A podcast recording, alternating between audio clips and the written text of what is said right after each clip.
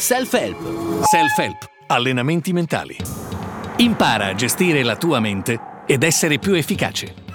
Sono Claudio Belotti, coach e trainer. Lo so, è un periodo difficile. L'economia mondiale è in un momento storico, decisamente critico. I governi sono alle prese con problemi difficili e tutto il sistema di valori è messo in discussione.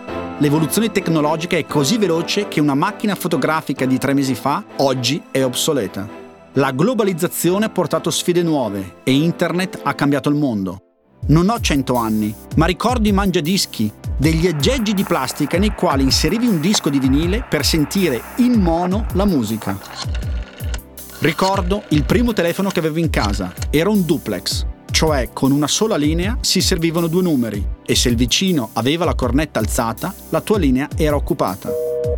Ricordi i primi videogiochi per tv, con grafica essenziale riempivano i nostri pomeriggi. Ricordo il Walkman, grande quanto 10 iPhone ci permetteva di ascoltare le audiocassette. Beh, un'audiocassetta per volta. Ricordo il primo telefono cellulare che ho visto nella mia vita. Mamma mia, sono così vecchio? Nel lontano 1908, che non è il mio anno di nascita, Arnold Bennett, un giornalista e scrittore inglese, scrisse un libro chiamato La macchina umana. Nel testo parlava dello strumento più sofisticato e straordinario di tutti, il cervello. Nonostante sia passato tanto tempo e nonostante la tecnologia abbia fatto passi da gigante, la maggior parte delle persone non investe molto tempo per imparare a utilizzare al meglio la loro mente.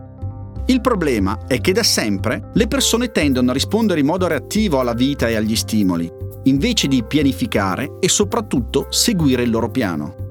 Il libro di Bennett è ormai superato, ma ha delle basi ancora valide e soprattutto è stato fonte di ispirazione di molti.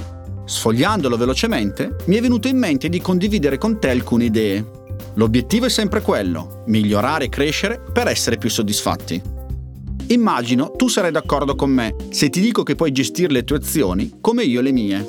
Ad eccezione di momenti dove le emozioni prendono il sopravvento, che in psicologia vengono chiamati dirottamento emotivo, di solito fai quello che decidi.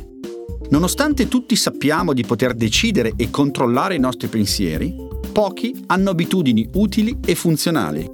Molti si lasciano guidare da vecchie abitudini o da quelli che per comodità chiamiamo istinti o automatismi.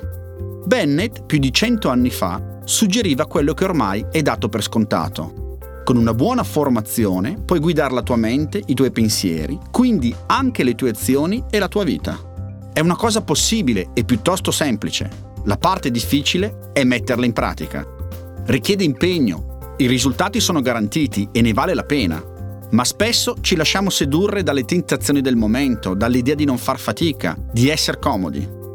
Sono sempre entusiasta quando inizio un corso in aula, perché vedo quante persone vogliono crescere e migliorare. Nello stesso tempo, mi rendo conto che ce ne sono molte di più che sono pigre e invece di investire su se stesse, lasciano la loro vita al caso. L'essere umano è una macchina straordinaria, è capace di fare cose eccezionali Nonostante la nostra noncuranza nei confronti della salute fisica e mentale, il corpo e la mente ci accompagnano per molti anni della nostra vita, facendoci regali di grande valore. Il nostro cervello è stupefacente.